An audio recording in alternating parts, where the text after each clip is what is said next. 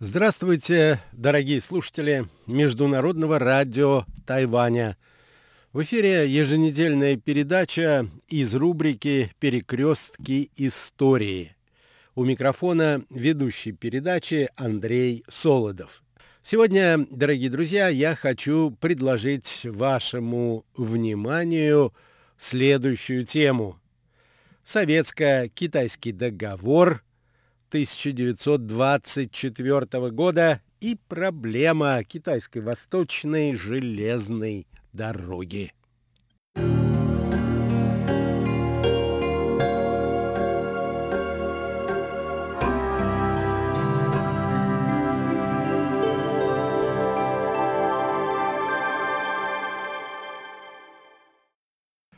В августе 1923 года советское правительство направило в Китай очередную миссию во главе с заместителем наркома по иностранным делам Караханом, который и отвечал за восточное направление советской внешней политики. Основная задача, поставленная перед миссией, состояла в установлении дипломатических отношений – между двумя государствами и заключение договора, который устранил бы противоречия между Советской Россией и Китаем. К числу вопросов, требовавших обсуждения, относились такие проблемы, как пребывание советских войск на территории внешней Монголии, будущее российской доли боксерской контрибуции – а также статус КВЖД. Историки и до сих пор продолжают оживленно обсуждать позицию советского правительства относительно статуса КВЖД. В основном ведущиеся споры касаются содержания двух деклараций Карахана, о которых я говорил во время наших предыдущих встреч. В этих документах, согласно советской историографии, Москва с самого начала стояла на позиции разделения права собственности на дорогу и права пользования ей. Иначе говоря, изначально советская сторона – признавала права собственности и административного контроля над зоной отчуждения дороги со стороны китайского правительства, однако при этом настаивала на том, что имущество, принадлежащее КВЖД, должно находиться в совместном советско-китайском управлении. Сегодня некоторые российские ученые, опираясь на документальные свидетельства, ранее недоступные им, склоняются к мысли, что если в первой декларации Карахана июль 1919 года Советская Россия отказывалась от всех прав на КВЖД, то во втором обращении сентябрь 1920 года этот пункт отсутствовал. По мнению профессора Крюкова, это объяснялось естественной для того времени эволюцией внешней политики Советской России, в которой все в большей мере стало проявляться прагматическое начало, связанное с защитой государственных интересов России. Как полагают историки КНР, подобное изменение позиции Москвы свидетельствовало о том, что она нарушила данные в недавнем прошлом обещания отказаться от всех прав и привилегий, которые имело в Китае царское правительство. Еще более жесткой оценки политики советской России в Китае в этот период придерживается американский исследователь Элеман.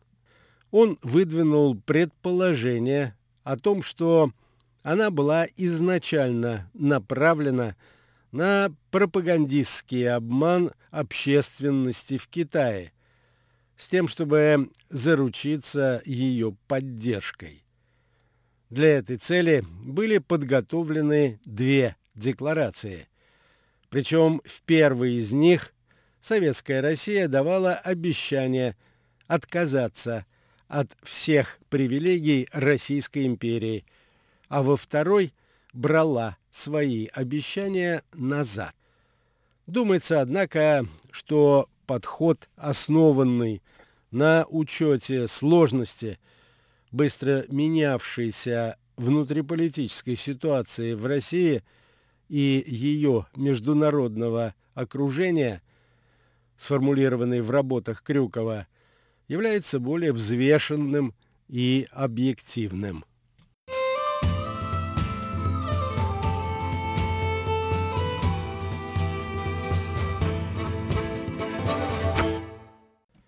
Между тем, за годы гражданской войны в России положение на КВЖД серьезно изменилось.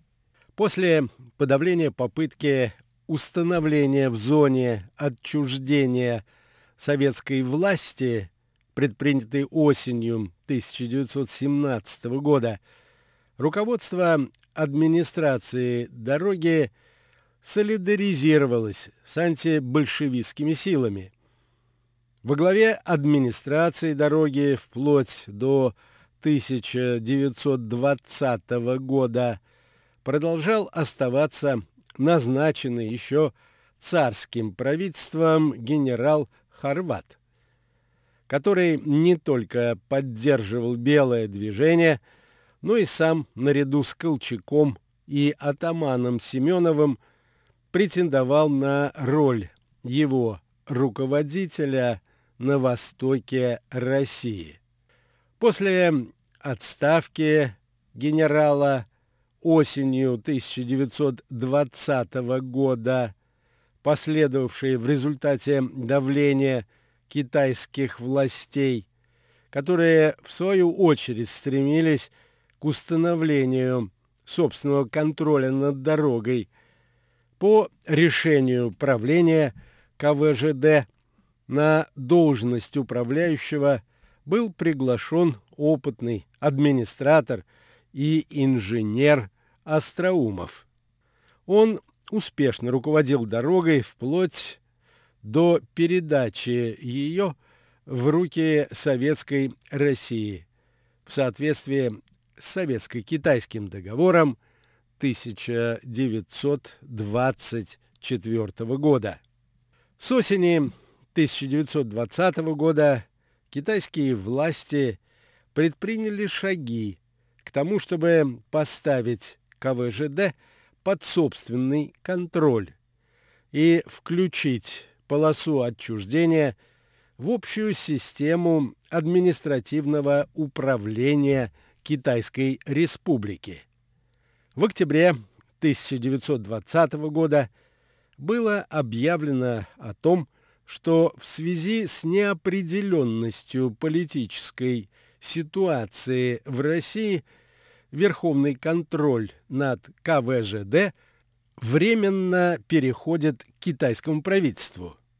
Одновременно была реорганизована система администрации Манчжурии, включавшая отныне особый район восточных провинций, зона отчуждения КВЖД с центром в Харбине, который подчинялся местному правительству трех восточных провинций со столицей в Мугдене. Район этот также продолжал называться Манчжурия. Во главе правительства стоял манчжурский милитарист Джан Цзолинь. Джан Цзолинь, в свою очередь, номинально находился в подчинении у Центрального пекинского правительства.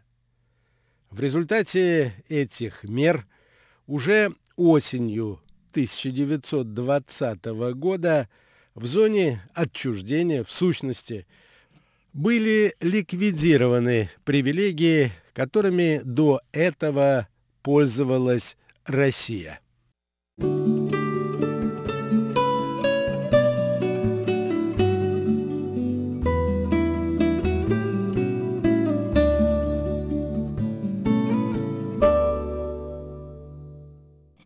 Помимо китайского правительства, к установлению контроля над КВЖД проявляли интерес и другие державы. Прежде всего, Соединенные Штаты и Япония, выступавшие в этом смысле в качестве конкурентов самого китайского правительства. В самом начале 1919 года для совместного надзора над ситуацией в районе КВЖД был создан Межсоюзный железнодорожный комитет, сокращенно МЖК, в состав которого, кроме Америки и Японии, входили Великобритания, Франция, Италия, Китай и правительства, созданные Колчаком. В действительности, однако, основными соперниками выступали Соединенные Штаты и Япония, в то время как Китай всеми силами стремился отстоять собственные национальные интересы. В частности, осенью 1919 года китайское военное командование – предотвратила попытку атамана Семенова, за которым стояли японцы, установить контроль над большей частью дороги. МЖК в силу соперничества между его участниками оказался недееспособным органом и был ликвидирован осенью 1922 года. Прибывшая в Пекин в начале сентября 1923 года миссия под руководством Карахана оказалась в непростой ситуации, связанной с отсутствием явного стремления китайского МИДа к ведению предметных переговоров и установлению дипломатических отношений. С китайской стороны за ведение переговоров отвечали два дипломата. Министр иностранных дел Гуэй Джунь и высокопоставленный дипломатический чиновник Ван Джентхин. Если первый из них был карьерным дипломатом, который не придерживался определенных идеологических ориентаций, то второй был не только опытным дипломатом, но и политическим деятелем, близким Суньяцену. Однако оба чиновника в ходе переговоров были готовы всеми силами отстаивать национальные интересы Китая. Поворот в сторону конкретного обсуждения содержание будущего договора произошел в феврале следующего 1924 года, после признания СССР ведущими западными державами Англией, Италией и Францией. К началу марта были подготовлены проекты соглашений, включая и договор по КВЖД – После обсуждения документов в китайском правительстве 14 марта утром соглашения были подписаны Караханом и главой китайской делегации Ван Джентхином. Однако, к удивлению российской стороны, пекинское правительство неожиданно выступило с заявлением, в котором указывалось на то, что Ван Джентхин – не имел права подписывать документы. Новым главой делегации был назначен сам министр иностранных дел Гу Вэйджунь. а китайская сторона выступила с целым рядом новых предложений. В их числе значились такие требования, как немедленное расторжение всех соглашений, заключенных между СССР и Монголией, вывод оттуда советских войск, а также отказ передать СССР недвижимое имущество, в числе которого находились, например, православные церкви, принадлежавшие России в прошлом.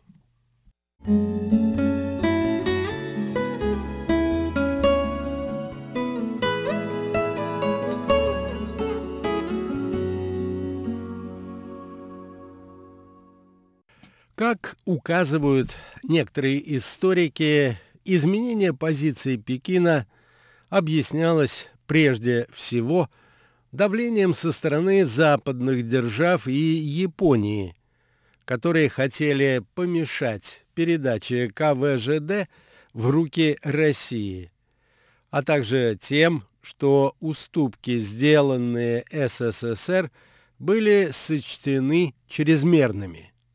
Между тем советская делегация отказывалась обсуждать внесение в соглашение каких-либо изменений, утверждая, что переговоры завершились и все необходимые документы уже подписаны.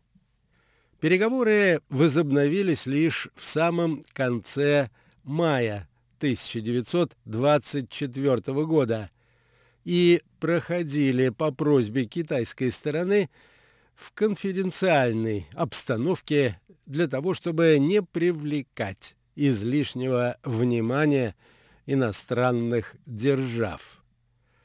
Никаких новых уступок по сравнению с документом, подписанным в марте, китайской стороне добиться не удалось. И 31 мая – 1924 года было подписано соглашение об общих принципах для урегулирования вопросов между Союзом СССР и Китайской Республикой. В соответствии с соглашением немедленно после его подписания стороны восстанавливали нормальные дипломатические и консульские отношения, для чего китайская сторона соглашалась вернуть помещения, принадлежавшие ранее дипломатическому ведомству царского правительства. В статье 3 подчеркивалось, что все соглашения, заключенные ранее между царской Россией и Китаем аннулированы, и оба государства в будущем заменят их новыми соглашениями на основе равенства, взаимности и справедливости. Обе стороны брали на себя обязательства – не допускать на своей территории деятельности каких-либо организаций или групп, стремящихся к насильственному свержению существующих в обоих государствах власти.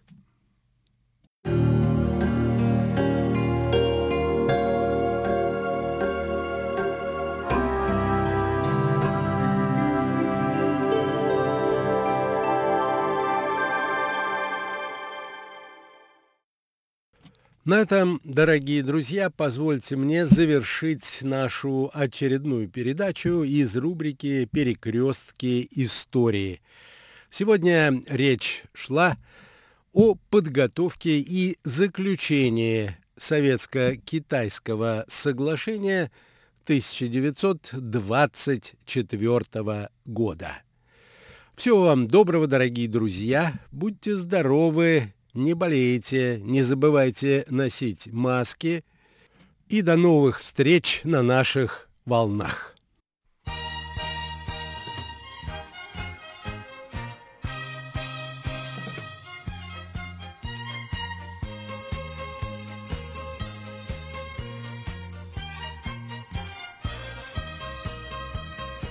Здравствуйте, дорогие радиослушатели! В эфире Международное радио Тайваня. Вас из тайбэйской студии приветствует ведущая Анна Бабкова. Вы слушаете мою передачу «Вкусные истории». И история у нас сегодня про гнезда из грибов шиитаке со стеклянной лапшой.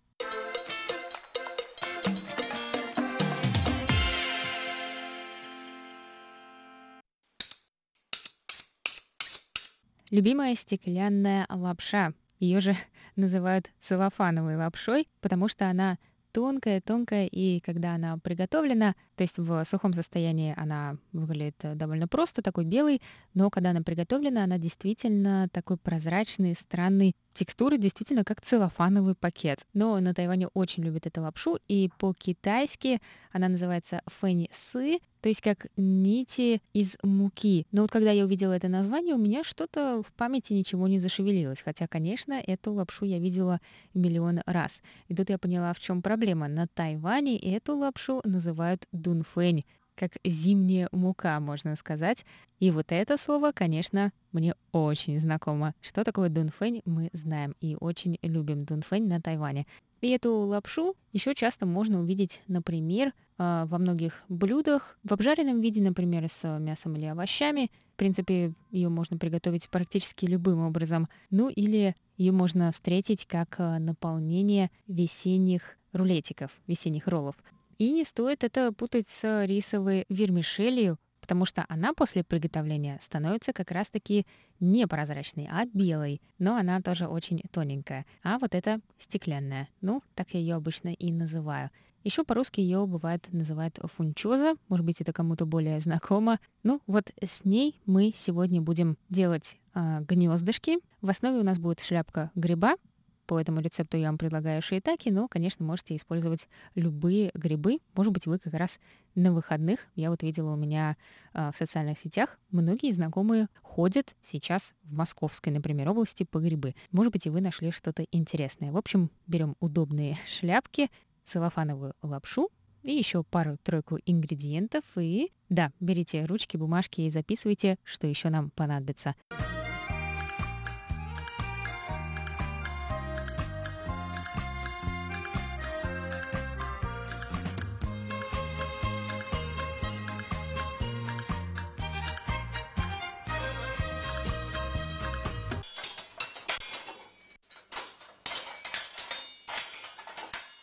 Итак, нам понадобится 16 грибочков, шитаки, ну или на какие вы хотите заменить. И можно даже не очень большого размера, среднего подойдет, но не слишком маленькие, чтобы мы их могли использовать, ну, можно сказать, как тарталетки, да, чтобы на них сверху выложить, а, завернуть такое гнездышко из лапши. Ну, в общем, удобного вам размера. Так, и еще полторы столовые ложки чеснока, мелко нарубленного. Но это, опять же, по желанию. Я не устаю повторять, как я не люблю чеснок. И мне кажется, что все уже так привыкли, что чеснок есть везде и все его любят, что это мой долг напомнить вам, что вы не обязаны любить чеснок. По желанию можно а, использовать перчики чили. Если вы хотите поострее, то тогда можно взять пару, их тоже нарезать, ну, аккуратно, чтобы не обжечься о их сок и 50 грамм стеклянной лапши, ну или, как на ней часто на упаковке пишут, фунчоза. Иногда снизу на упаковке тоже написано из зеленых бобов. Нам также понадобится 3 столовые ложки растительного масла, 2 столовые ложки устричного соуса. И если обычный устричный соус вы замените на вегетарианский, то все блюдо будет вегетарианским – нам также понадобится полторы столовые ложки соевого соуса, 3 столовые ложки горячей воды, 3 четверти чайной ложки сахара и где-то 1 столовая ложка мелко порубленной кинзы.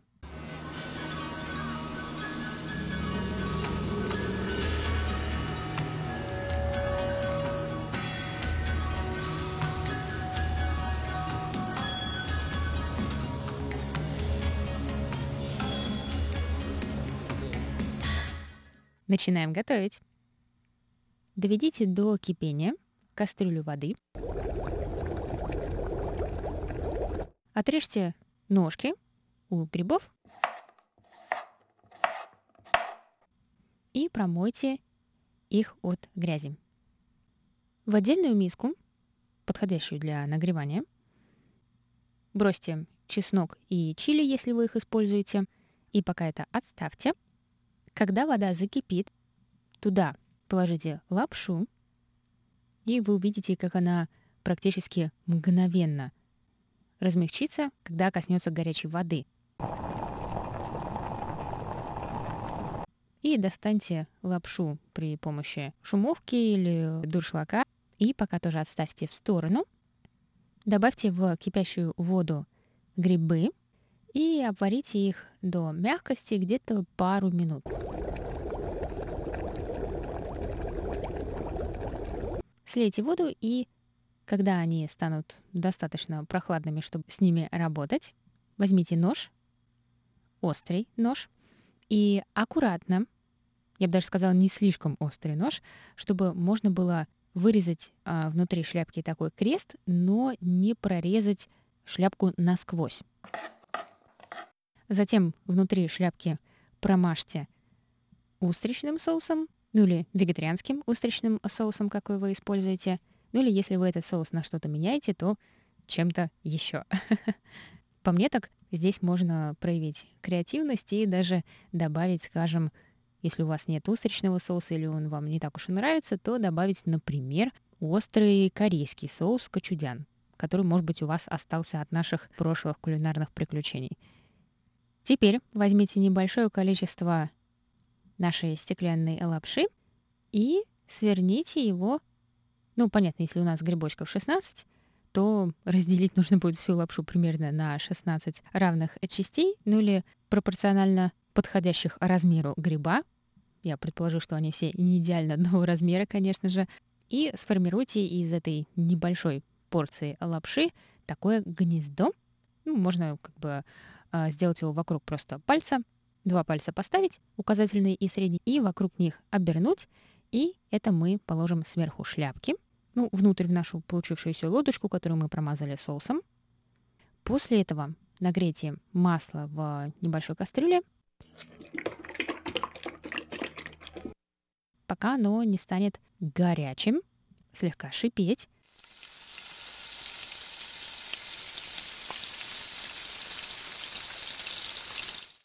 И вылейте одну столовую ложку этого масла поверх заранее нами отложенных чеснока и чили, если вы их используете. Оставшееся масло пока оставьте на плите, чтобы оно поддерживало тепло. И вот к этому нашему новому соусу из а, чеснока, чили и масла добавьте еще соевый соус и горячую воду и сахар. И все хорошо перемешайте, пока не смешается до однородной а, массы.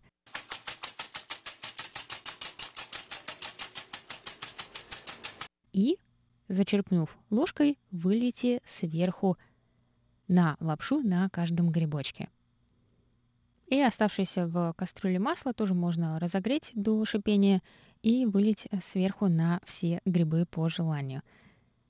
Сверху посыпьте щедро кинзой, и можно подавать к столу.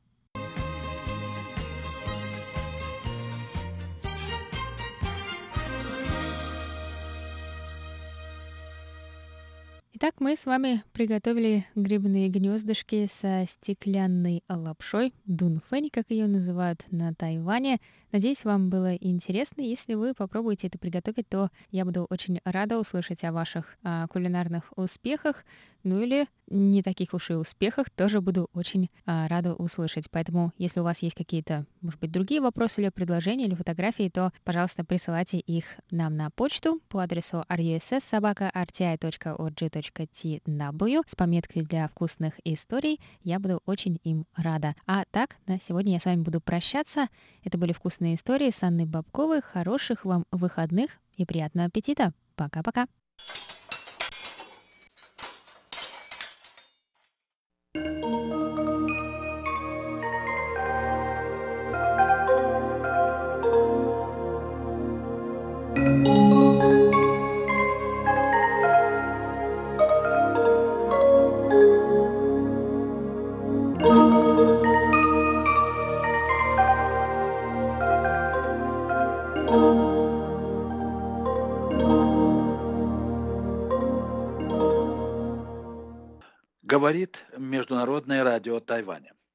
Здравствуйте, дорогие радиослушатели. В эфире передача «Всемирный Чайна-таун». У микрофона Владимир Малявин. Сегодня я хочу продолжить и закончить начатый мной в предыдущих передачах разговор о принципах китайского мировоззрения, об основных его чертах, особенностях на примере города Вэньчжоу и его окрестностей. Посещение этих мест глубоко врезались в мою память, оставили очень, очень глубокий след, говоря другими словами. И мне хотелось бы поделиться этими впечатлениями. И мне кажется, они очень показательны и очень по-своему редки в своем роде. Не каждому удается добраться до этих мест и пообщаться с местными жителями. Если вы слушали мою предыдущую передачу, то вы помните, что я рассказывал в ней о посещении дома в одной глухой горной деревушке, очень напоминающей, знаете что? Китайскую традиционную утопию, между прочим, э, страна, или точнее деревня Персикового источника, которая была описана впервые в утопии прекрасного поэта V века нашей эры Тау Юаньмина. С тех пор это э, название стало нарицательным для китайской утопии. Так вот, окрестности Винжоу – это в аккурат та самая местность, о которой писал Тау Юаньмин. И деревушки там, затерянные в горах, точь-точь, наверное, такие, о которых думал Тау Юаньмин, когда писал свою утопию. И вот я попал в одну такую деревушку, но обнаружил там, между прочим, если вы помните, христиан, которые давно уже приняли христианскую веру и живут там с верой в Христа. И вот я рассказывал о пребывании в доме местной христианки.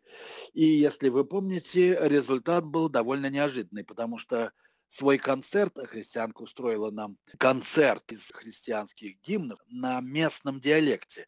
На нормативном она не могла почему-то изъясняться на христианские темы. Так вот, она пела эти песни, а потом закончила пением песен времен культурной революции.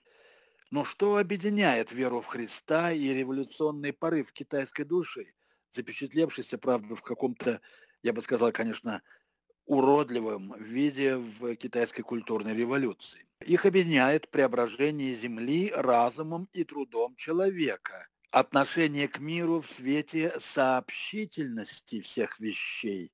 В этом отношении все вещи восполняются, достигают своей полноты, в нем восстанавливается целостность мира.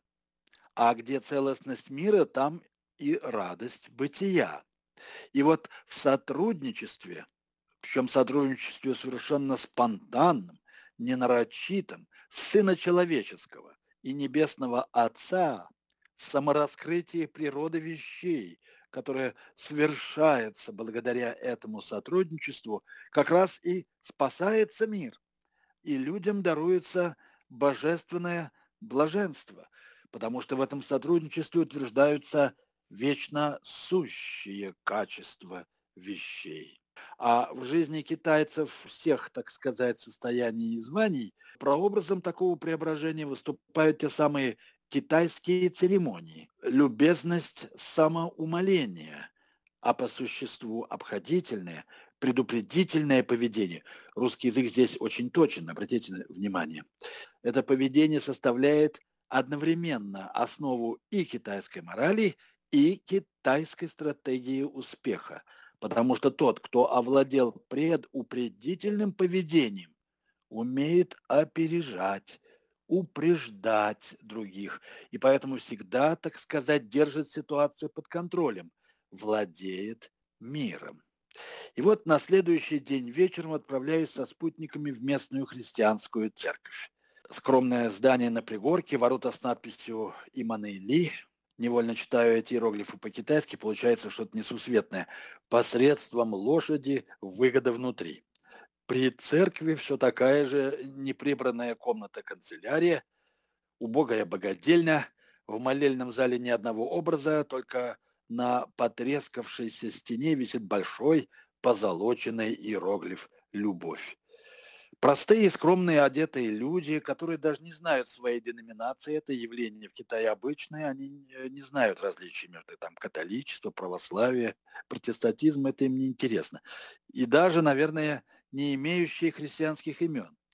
Говорят только на своем диалекте, рассказывают, как я догадываюсь, о разных чудесах в их жизни. Молятся горячо. Предлагают высказаться и нам. Ну, я отдуваюсь за всех, взбираюсь на кафедру, а фактически обшарпанный стол, и, пометуя о любви китайцев к церемониальным любезностям, некоторое время говорю о любви всех братьев и сестер э, во Христе.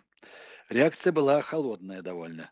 Чуть позже я узнал, что от меня требовалось кое-что попроще – рассказать о чудесах в моей жизни, которые были сотворены верой Христа.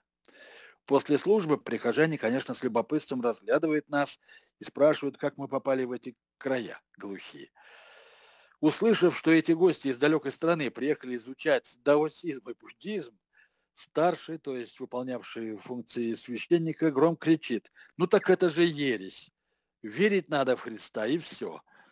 Вот я уверовал, и все болезни у меня прошли. Оказывается, эти полуграмотные крестьяне могут поучить христовой вере мудрецов с христианского Запада, и притом с истинным мужицким практицизмом готовы выбросить за борт все наследие пятитысячелетней китайской культуры, как говорят в Китае. В том случае, если их новая вера помогает им в жизни. Было видно, что разговоры европейских христиан про мучительные сомнения и свободу выбора в вере, силу разума или права человека были бы им ну, совершенно непонятны. Их свобода была в том, чтобы принять Христа, да так, чтобы не отвергнуть мир, а вместе с Христом принять всю полноту жизни. И значит ее безграничную радость. А радость может явиться только в стяжании нового. Вот тут совпадает там, это настроение или чувство христиан в церкви деревенской и той христианки, которая играла на клавесине и пела нам христианские гимны в горной деревушке. Вот так примерно, видимо, китайцы воспринимают западную веру. Она для них органично сливается с их традиционно оптимистическим взглядом на жизнь, потому что в обоих случаях они исповедуют целостное отношение к миру. И их труд в полном согласии с традиционной китайской мудростью сливается с работой неба, я знаю, какие возражения наши православные, да и католики предъявят этим доморощенным христианам Азии. Они скажут, что избыточная экзальтация этих людей на самом деле только компенсирует чрезмерную рациональность их восприятия Евангелия. Ситуация, свойственная, по правде сказать, всему протестантизму. Стало быть, в их душе нет подлинного мира, и они, в сущности, пребывают в прелести и ереси. Очень может быть. Но и то верно, что Бог открывался не многомудрым мужам, а неграмотным пастухам и рыбакам. И что молитва без сердечной искренности останется в туне. А для этих христиан вера есть сама жизнь. И эти плоды очевидны и реальны. Вы слушаете Международное радио Тайваня, передачу «Всемирный Чайнатаун». Передачу ведет Владимир Малявин. И я продолжаю свой рассказ о том, каким образом вот так получилось. Вот в этой предыдущей передаче христианство вливается в общий поток китайского мировоззрения и, стало быть, тем самым раскрывает, обнажает какие-то глубинные основы китайской цивилизации, которые, может быть, и трудно, а то и невозможно заметить, так сказать, в повседневной жизни. В чем для меня нет сомнения, так это в том, что для христиан города Вэньчжоу и его окрестностей иноземная религия способна мобилизовать весь потенциал их прирожденного, да еще и культивированного энтузиазма. В этом качестве она соответствует, конечно, кульминации китайского духа. Я не заметил в прихожанах этой бедной церкви, чтобы они испытывали что-то похожее на комплекс неполноценности перед выходцами из более зрелого, и богатого христианского мира, да и вообще каких-либо признаков христианского интернационализма. Они сами готовы учить вере в Христа западных христиан. Когда-то эта непоколебимая уверенность в своем духовном достоинстве, а может быть даже и превосходстве, поразила меня в корейских христианах. Теперь, видно, настал черед китайцев. Но именно потому, что христианство требует от китайцев предельной высоты их духовного энтузиазма, эта пришлая религия, наверное, все же не станет в Китае ни массовой конфессией, ни ядром национальной культуры. Впрочем, и то верно, что христианский энтузиазм разливается в китайском обществе по давно устроенным каналам циркуляции информации и э, духовных сил. Церкви в Китае сплошь и рядом буквально именуются общественно-политическими центрами или центрами пропаганды правильного поведения. Да, буквально так. Рядом с одной маленькой церквушкой я увидел большую доску объявлений с замысловатой надписью. Вот я стараюсь передать ее смысл полностью, что ничего в нем не потерять. Надпись гласила «Доска пропаганды, борьбы передовиков-новаторов за лучшее деятельностное знание». Конец цитаты. Еще одно проявление энтузиазма, в котором сливается революционное строительство Компартии и горячая вера в Христа. А на волне этого энтузиазма христианство беспрепятственно вливается в единый поток китайской духовности. Так что среди винжоусов много христиан, и это напоминает нам о том, что они, как я уже говорил в прошлый раз, думают не так, как другие – но с другой стороны, нет ничего более типично китайского, чем быть особенным. В каком-то глубоком смысле эти непохожие на других китайцев, говорящие на совершенно непонятном для других китайцев диалекте, открытые морю и за границей люди, китайцы до мозга костей. Об этом, наверное, нужно много думать. Что можно сказать по поводу сказанного? Какие выводы сделать? Ну, я бы хотел начать с общего замечания. Культура все-таки не наука и даже не философия. Ее истины всецело практичны, существуют только в коммуникации и, следовательно, всегда подаются в риторической оболочке. В них надо верить. А кто верит, тот рискует быть обманутым и стать лузером – это значит, что истина культуры всегда сопричастна стратегии, служит идеологическим интересам. В Европе принято противопоставлять истину и стратегию. И это является, может быть, лучшим, хотя и незаметным стратегическим приемом, ибо именно он делает Европу, по крайней мере в глазах ее жителей, образцом для всего мира. Что же касается Китая, то, пожалуй, главным открытием в познании этой страны для меня стало осознание, причем почти в равной мере и в самом Китае, и за его пределами, стратегической природы китайской мысли и культуры. Поведение и мышление китайцев, их представление о нравственности и политике, общении и красоте насквозь стратегичны. Если согласиться с тем, что стратегический компонент в мысли или действии есть нечто, всегда отсутствующее в данности опыта или знания. То, что отличает нас от других и даже собственного «я». Мыслить иначе – это всегда стратегическое действие, и его нельзя видеть. Победить незаметно, не нарушая правил хорошего тона – вот верх стратегического искусства, которое особенно ценили китайцы – Китайская цивилизация стоит на посылке о том, что небытийные вещи и есть ее подлинное бытие, а пустота в опыте – его высшая реальность. Тогда можно понять, почему Китай значимо, так сказать, отсутствует на международной арене и за очень редким исключением воздерживается при голосовании в Совете Безопасности ООН. Тоже и в повседневной жизни. Рассеянные по всему свету чайнатауны эти форпосты китайской глобальности, не имеют политической окраски и, как правило, не замечаются окружающим обществом. Ибо очень трудно заметить что-то сверхзамечаемое, а ведь иное именно таково. Одним словом, это не чайно-тауны, а какая-то, я бы сказал, чайна-тайна. Нечто подобное можно наблюдать и в самом Китае. Власть там по-прежнему и метафорически, и буквально пребывает в запретном городе Пекина и скрыта от посторонних взглядов. этой потаенности власти не противоречит, а, напротив, соответствует свобода хозяйственной деятельности в народе, саморегулирующейся, как живой организм, стихия повседневности. В унитарном Китае уровень самоорганизации на местах на порядок выше, чем формально федеративной России. Но в чем и где сходятся власть и общество? Ни в чем ином, как в сокровенном континууме душевного энтузиазма.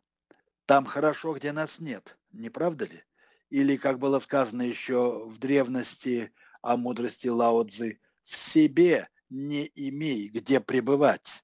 Для китайцев и на бытие хорошо именно тем, что оно и есть подлинная сердцевина жизни.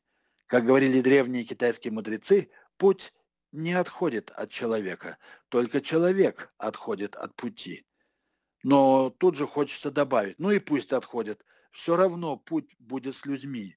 Возможно, именно по этой причине КНР охотно отпускает свободный полет разные особые административные районы, ухитряясь в то же время все прочнее владеть ими. Вот простой ответ на мучительную для иностранных экспертов загадку сплоченности китайской нации.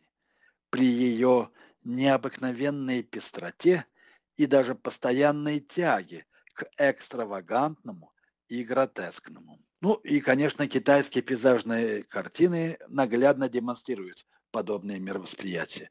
На них представлен бесконечно разнообразный мир, где каждая вещь обладает своим, как говорили в Китае, небесным принципом. Но этот принцип – самопревращение, и в нем все вещи как бы утопают, растворяются, исчезают в отсутствующем всеединстве. И таким образом друг друга проницают, как ни странно. За паутиной мировых метаморфоз, игрой грани мирового кристалла скрывается еще более тонкая паутина самой фактичности фактов, вещественности вещей, зыбь мельчайших семян явлений. Там вьется вечно сущая нить бытийственности бытия. Вот китайский аналог той самой у лукоморья дуб зеленый, золотая цепь на дубе том. У нас-то это фольклорно имеет окраску, а для китайцев это самый, что есть, центральный прообраз вообще всей жизни.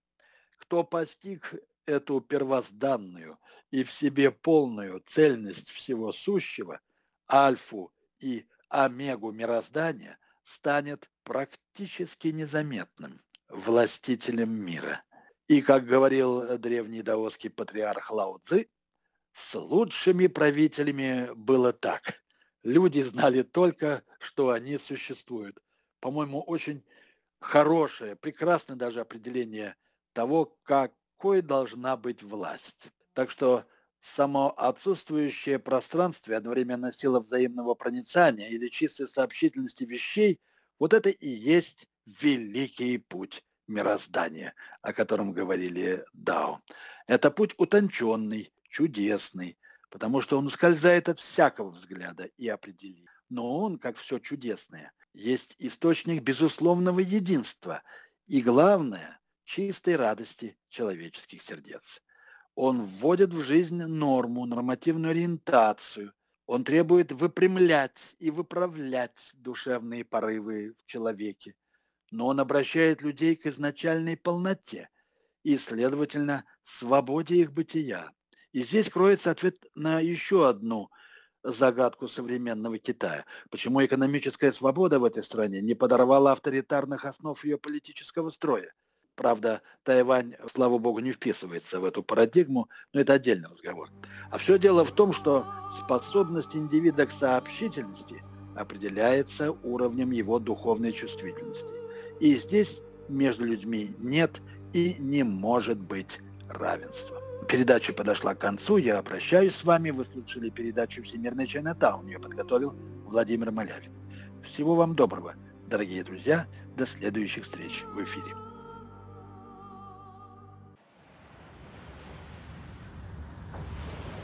Thank you.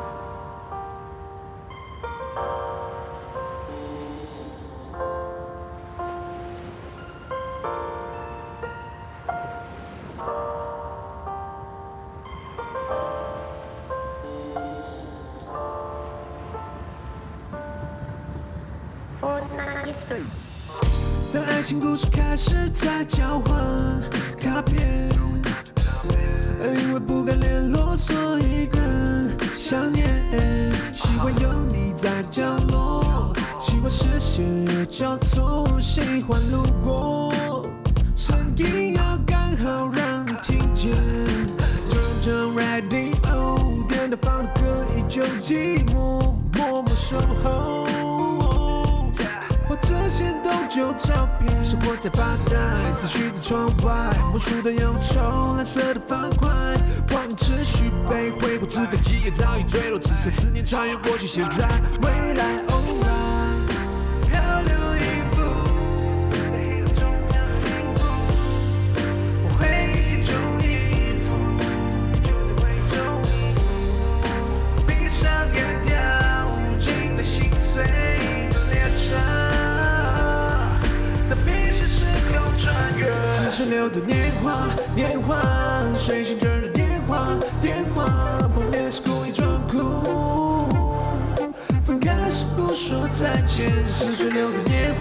年华，年华，误会心里变化，变化，还没想好怎么离开。